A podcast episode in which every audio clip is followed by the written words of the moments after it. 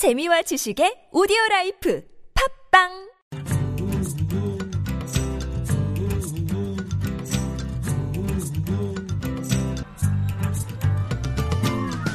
수베드의 만포등신. 안녕하세요. 수베드의 가라즈입니다. 다양한 분야에서 일하는 외국인 경제활동 인구가 처음으로 100만 명을 넘었었습니다 통계청이 발표한 2016년 외국인 고용 조사 결과를 보면 지난 5월 기준 15세 이상의 경제활동 인구는 100만 5천 명이었습니다. 이들도 경기 불황을 피해가지 못해 주로 도소 매업과 숙박 음식 업계에 많이 취업했습니다. 외국인 경제활동 인구 100만 시대. 하지만 그들을 위한 제도적 정치는 미비해 의료보험 등의 지원이 절실한데요. 11월 4일 만푸통신에서는 한국의 이주민 의료 보장 정책이 어디까지 와 있는지 전공하는 시간 갖고요. 이 땅에서 자리 잡고 살아가는 이주민 성공리도 들어봅니다. 먼저 광고 듣고 시작하겠습니다.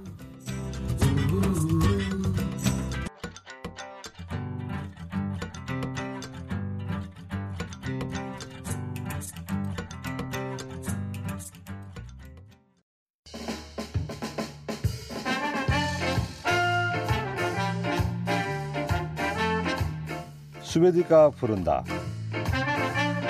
이주민 노동자들이 한국에서 맡고 있는 역할은 다양하지만 노동시장에서는 주로 3D 업종에 집중됩니다. 이들은 건강상 위험에 노출돼 있지만 국내 의료 서비스 이용에 많은 어려움을 겪는 것으로 나타났습니다. 건강은 인간적인 삶을 영위할 수 있는 기본이라는 점에서 이주 노동자에 대한 정부의 적극적인 관심이 필요해 보이는데요. 사단법인 이주민과 함께의 무라야마 이페이 의료 팀장 연결해 상황과 문제점 짚어보겠습니다. 안녕하세요. 예, 안녕하세요. 예, 말씀 나누기 전에 먼저 팀장님 소개부터 부탁드립니다. 예, 제가 일하고 있는 단체는 이주민과 함께라고 하는 단체인데요. 예. 예, 한국에 사는 외국인 분들이 이주민 분들을 지원하고 있는 시민단체고, 저는 의료팀장을 하고 있습니다. 병원에 동행하고 병원비 문제를 해결하거나 네, 산재 문제를 진행하거나 그런 걸 하고 있습니다. 어, 원래 어디 출신신가요? 아, 일본에서 왔어요. 저는 먼저 한국에 한국과 일본의 역사 문제 때문에 한국으로 오게 됐는데요. 예. 그 다음에도 제가 이게 일을 하다가 어려움을 겪었을 때가 있었습니다. 예전에. 아, 본인이 네. 그런 경험이 있었고. 네, 그렇죠. 예, 일을 네. 하다가 네. 어려움이 됐었고, 예, 그래서 부산에 와서 이런 미주민분들 지원 도와주는 단체도 예, 일하게 됐습니다. 네. 얼마 전이죠. 국가인권위원회 부산 사무소에서 이주민 의료 보장 심포지엄이 열렸다고요? 주로 공간보험을 가입을 못하는 그 미등록 이주민 분들이라고 하죠. 비자가 없는 분들이. 예. 예, 그런 분들의 위료 문제나 그리고 비자는 있는데 공간보험을 가입을 못하는 분들도 상당히 많아서 그런 분들의 공간 문제나 예, 주로 그런 거를 위료 심포지엄을 열어서 논의를 했었습니다. 예. 네. 그 지금 현재 이주민들의 의료 보장 상황 어느 정도인가요? 아, 예. 그 비자가 있고요. 장기 체류를 하는 이주민분들 안에서도 전체 45% 정도가 공간보험 제도에서 예, 미가입으로 돼 있다 하는 통계도 있는 정도로 많은 분들이 공간보험 제도에서 예, 혜택을 못 받고 있는 거죠. 할 수 있으면서도 못 하고 있는 건가요? 안 하는가요? 그러니까 아마 일을 하고 있는 사업장에서 예, 이주민 분들의 절차라든지나 제도를 잘, 잘 사업주가 설명해야 하는데 네. 그런 거를 제대로 안 해주거나 아니면 그 사장들이 그 사업주들이 보험료를 아끼려고 해서 가입을 안 시키는 경우도 많이 단단히 있는 것 같습니다. 네. 이주민 의료 보장 국가 의무 상황인가요? 아, 예. 제가 보기에는 이게 한국에서 지금 이주 노동자분들이 수많은 분들이 이게 뭔가 되게 중소기업에서 어려운 일을, 힘든 일을 많이 하고 있거든요. 네네. 그래서 그런 분들한테 일을 시키는데 아플 때 사실은 그냥 알아서 가라고 하기에는 좀 그런 것 같고 이렇게 아플 때 치료를 받을 수 있는 최소한의 권리는 예, 저는 이게 한글 사회가 보장해야 한다고 생각합니다. 인도적 차원에서 건강보험을 확대해야 한다는 말씀이신데 예, 예. 앞서 말씀하신 정식 재료 자격이 있음에도 의료 보장을 하지 않은 경우 해당 네. 기업에 대한 제재는 없습니까? 예, 저도 그런 보험이 없는 이주민 분들하고 건강보험 건단에 몇 번 문의를 하거나 물어본 적이 있었는데요. 보통 이게 건강보험 건단에서 아마 관리를 감독을 하는 것이 아마 부족한 부분이 많은가 봐요. 네. 그래서 그런 사업주들이 예, 사실은 그냥 반지가 돼 있는 거죠. 예, 사실은. 예, 그런 것이 문제인 것 같습니다. 그러니까 가입을 하지 않아도 제재를 받지 않는다는 거죠. 음, 그 하나하나 찾아내기가 힘든다라든지 예. 여러 가지 건단에서는 이야기하겠죠. 예, 그렇지만 그래도 일단 그런 것이 아마 심각성은 아직 멀고 있는 것 같아요. 예, 네. 처음엔 건강보험 보장이 됐지만 신분 변화로 인한 사각지대도 많겠죠. 예, 사실은 그러니까 비자가 없어지고 흔히 말하는 불법제라고 하는 미등록 상태가 되면 아예 건강보험을 가입을 못하니까요. 네. 병원에 가면 보통 일반 스카 게다가 이게 외국인 스카라고 해서 보통 병원비보다 더 몇 배가 되는 고액의 병원비를 내야 하거든요. 네네. 그런 것 때문에 미등록 이주민 분들이 병원에 가기가 어렵고 예, 심각한 질병이 돼도 사실은 예, 계속 병원 쪽에 연계가 안 되는 경우가 많이 있죠. 네. 그리고 보험이 뭐가죠 체류 자격이 있는데 건강보험이 가입을 못하는 분들도 많아서요. 예, 농업 일을 하는 분들이나 아니면 이시크스라고 해서 유흥업을 하는 분들도 사실은 그런 직장 가입을 못하는 경우가 많이 있습니다. 예. 아 직장 가입을 못하고 본인이 알아서 해야 되는데 뭐, 그것도 안 하는 경우가 많다는 거죠. 예, 그러니까 원래는 회사에서 해줘야 하는데, 그렇죠. 예. 예, 그리고 뭐 지왕이라고 하는 비자 안에서 인도적 체류, 인도적 체류를 받은 분들이 있거든요. 예, 예. 난민 비자를 신청하다가 그런 분들도 개인 가입을, 지- 그러니까 지역 가입을 못하게 돼 있습니다. 이게 제도, 제도적으로 문제가 있는 거죠. 네. 그렇다면 현재 이분들은 아프거나 하면 예. 어떻게 치료를 받게 되나요? 아, 예. 그러니까 지역에서 아마 시민단체들이나 정려단체, 그리고 지역의 양심적인 그 의료진 분들이 무료 진료소를 만들어서 그런 건강보험 혜택이 안 되는 이재민 분들을 지원해왔고요. 그리고 지금은 현재 현역 병원들이 그런 도와주는 병원들의 네트워크가 있습니다. 네네. 그래서 그나마 그런 병원에 가면 어느 정도 혜택을 받을 수가 있고 그리고 보건복지부에서 예, 소액계층 지원 사업이라고 해서 2005년부터니까 이제 10년이 되는 예산 그 사업이 있는데요. 예. 그럼 미등록 이주민 분들의 위료 문제 때문에 이 사업을 연계를 할 수가 있는데 문제는 이 사업이 지금 예산이 많이 줄어들이고 네. 예, 입원하고 수술할 때만 지원받을 수 있는데 예, 외래 진료라든지 약값은 약, 약제비는 아예 지원 못 받고 있는 거죠. 네. 그런데요. 꼭 필요한 부분을 책임지는 노동자들을 대한 인도적 차원 좋습니다. 그런데 국가 재원의 문제로 넘어가면 쉽지가 않을 텐데요. 그러네요. 예. 근데 뭐 이런 제 생각에는 이런 이주민 분들도 그냥 무료로 의료 혜택을 받, 받는다 하기보다 예, 공간보험을 보험료를 내고 공간, 공간보험 제도에다가 아예 가입을 해서 그렇게 지원받을 수 있도록 하는 것이 혜택을 받을 수 있도록 하는 것이 좋지 않을까라고 생각합니다. 네. 그런 재리 자격이 있다 없다 상관이 없이 예, 근데 보험료를 안 내고 있는 거라면 당연히 혜택을 못 받는 거죠. 근데 그렇죠. 예, 내는 만큼 내고 예, 혜택을 받는 거는 받고 그런 식으로 제도 변화가 필요하지 않을까라고 보입니다. 이주민에 대한 의료 서비스 다른 나라들은 어떻게 이루어지고 있습니까? 아, 예. 하나 예를 들면 예, 유럽 쪽에서는요. 예. 그뭐 미등록 이주민들이 그리고 난민분들한테도 어느 정도 제한적이지만 의료 서비스를 하고 있거든요. 그래서 뭐 스페인이나 스웨덴이나 독일 쪽에서는 응급 의료라든지나 질상 그리고 예방 의료와 관련되는 거는 제서 이렇게 의료 서비스를 받을 수 있도록 예, 정책을 하고 있다고 합니다. 그래서 한국에서는 의성 그런 뭐 응급 의료라든지나 그리고 이주인 아동들의 예방 의료라든지나 질상 그런 부분부터 조금 전적 변화가 필요하지 않을까라고 생각합니다. 예, 예방 의료로 말씀하실 때 지금 한국에서는 네. 외국인들이 예방 의료를 못 받고 있다는 거죠? 네, 혜택이. 그러니까 그게 비자가 있는 분들은 예, 어느 정도 받을 수가 있는 건데 예. 그런 미, 비자가 없는 미등록 분들에 대한 것도 할 수 있도록 필요하지 않을까 하는 거죠. 네. 지금까지 사단법인 이주민과 함께의 무라야마 이페이 의료팀장이었습니다. 수고하셨습니다. 고맙습니다. 예.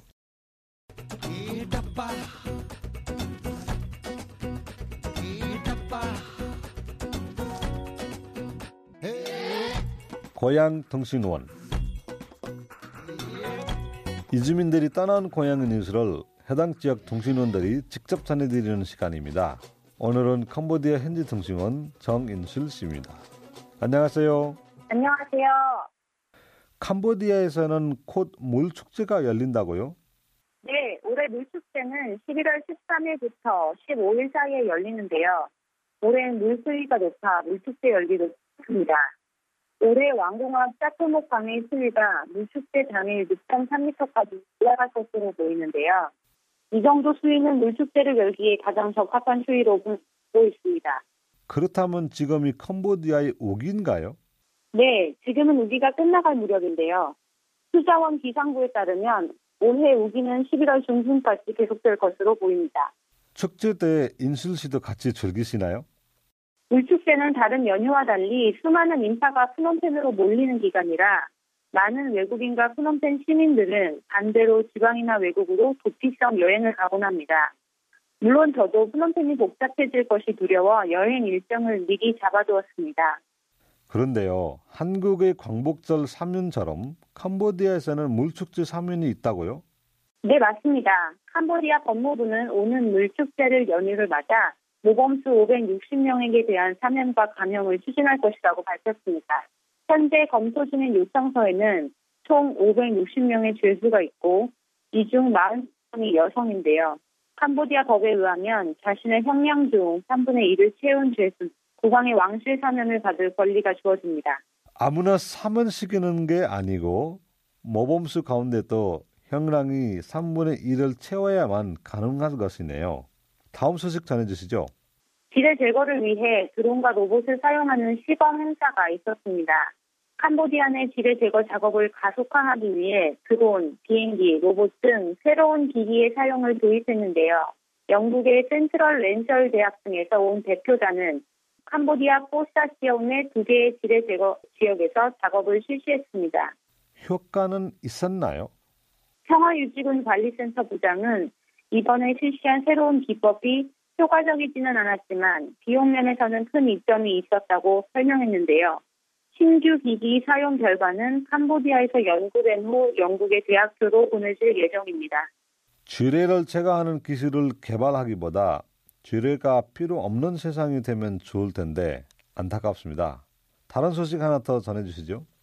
네, 캄보디아의 젖값이 많이 올랐습니다. 젖값이요? 우유를 말씀하시는 건가요? 캄보디아는 결혼을 할 때 전통적으로 신랑 측이 신부 측에게 슬라이더떠라는 젖값을 줍니다. 일종의 지참금인데요. 이 결혼식 지참금을 젖값이라고 부르는 이유는 젖을 물려 신부를 예쁘고 건강히 잘 키워준 장모님에 대한 보답하는 돈이라고 생각하기 때문입니다. 결혼식 지참금의 금액은 집안의 문화 사회적 지위에 따라 크게 달라집니다. 지방에 사는 가난한 집 같은 경우 보통 2, 3천 달러 정도 하지만 중산, 중산층 사이에서는 7천 달러에서 1만 5천 달러 정도입니다. 불과 몇 년 전까지만 해도 평균적인 지참금이 5천 달러였는데 지금은 굉장히 많이 오른 것이죠. 최상류층 같은 경우에 10만 달러에 빌라를 한 채 주는 경우도 있다고 합니다. 지참금의 양극화도 심하고 또 서로 알게 모르게 지참금을 덜 주고 더 받으려는 마음에 다툼도 많겠는데요. 그래서 많은 연인들이 지참금 문제로 파혼에 이르는 경우가 많다고 합니다. 최근에는 지참금을 요구하고 값을 흥정하는 과정을 마치 딸내미를 물건처럼 사고 파는 것이 아니냐고 비판하는 목소리도 나옵니다. 정부에서도 과도한 지참금 문화를 척결시키고자 하지만 실현될 지는 미지수입니다. 오늘 준비한 소식은 여기까지입니다. 네, 오늘도 소식 전해주셔서 고맙습니다. 네, 지금까지 캄보디아 통신원 정인솔이었습니다.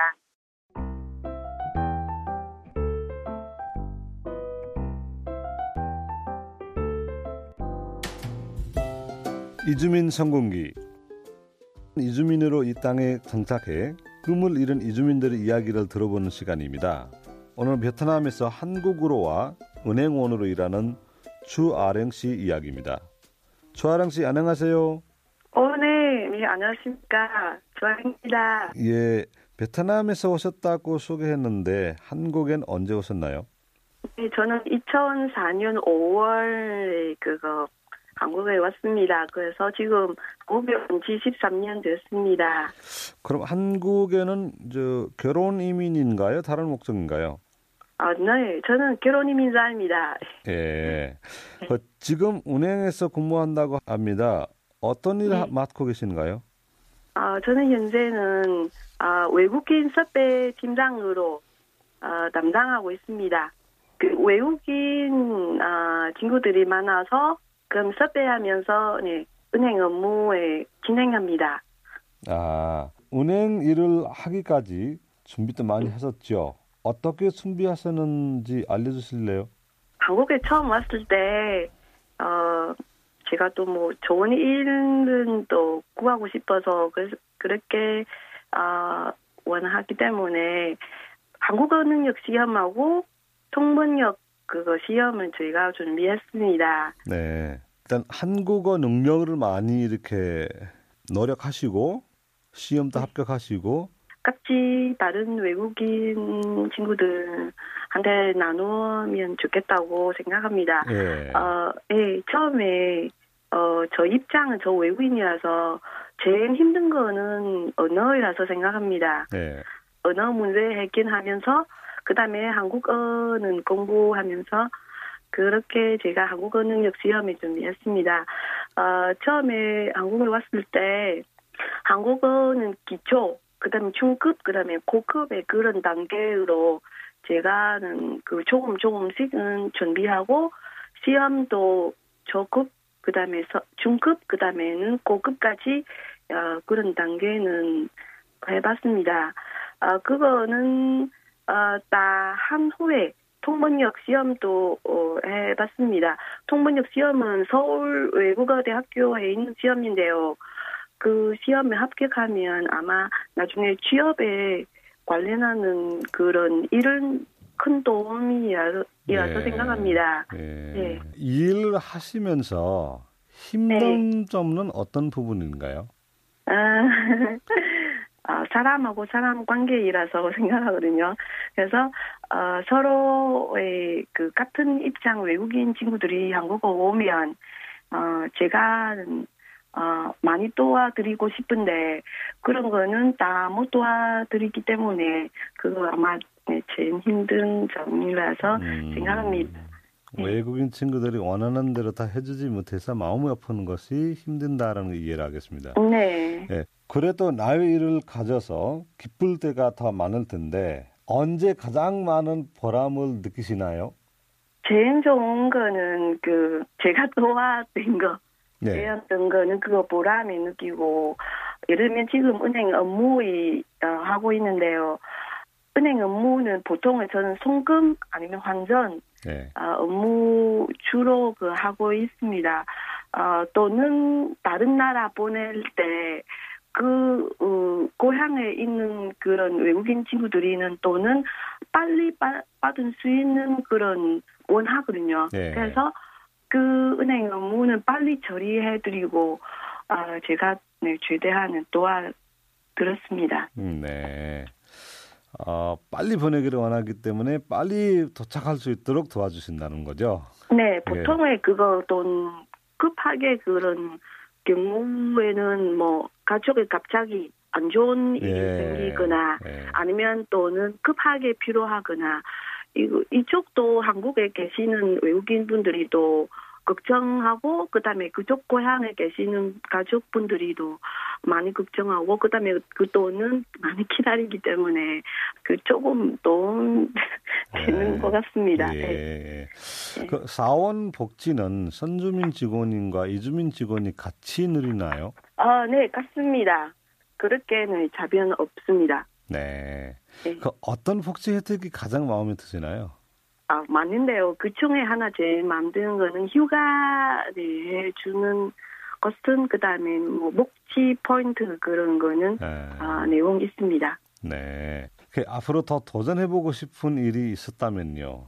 아, 지금 나이, 제 나이에 작지 않고 많지 않기 때문에 도전해보고 싶으면서 안전적인 그런 일을 하고 싶은데요. 그 앞으로 아마 계속 은행 응원은 진행하면서 또 선생님, 그 수업 선생님은 하고 싶습니다. 예, 선생님으로 하고 싶다.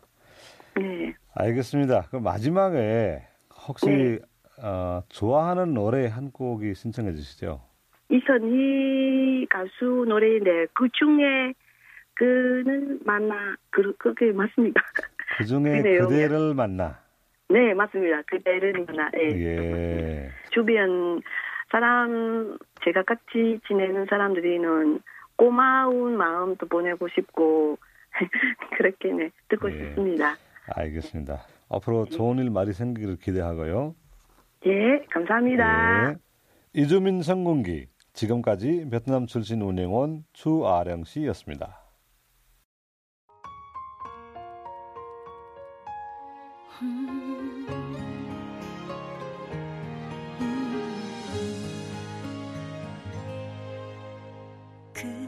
그렇게 대단한 운명까진 바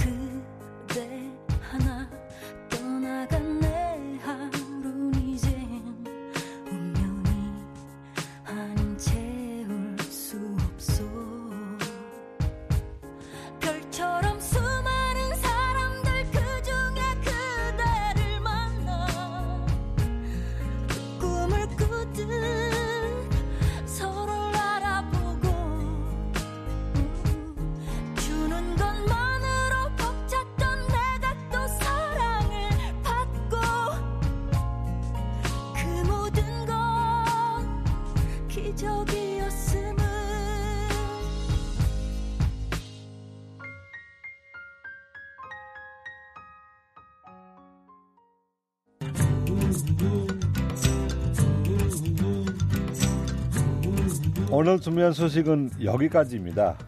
제가 살던 곳과는 다르게 봄, 여름, 가을, 겨울의 사계절이 뚜렷한 한국이 처음엔 신기했습니다. 그런데 한 해 두 해 살다 보니 아닌 것 같습니다. 가을인가 싶으면 곧바로 겨울인데요. 올 겨울 날씨는 추워도 선주민과 이주민이 어울리는 마음만은 늘 따뜻하기를 바라면서 만프통신 마무리합니다. 다음 주 다시 만날 때까지 따뜻한 이야기 많이 많이 만드시길 바랍니다. 감사합니다.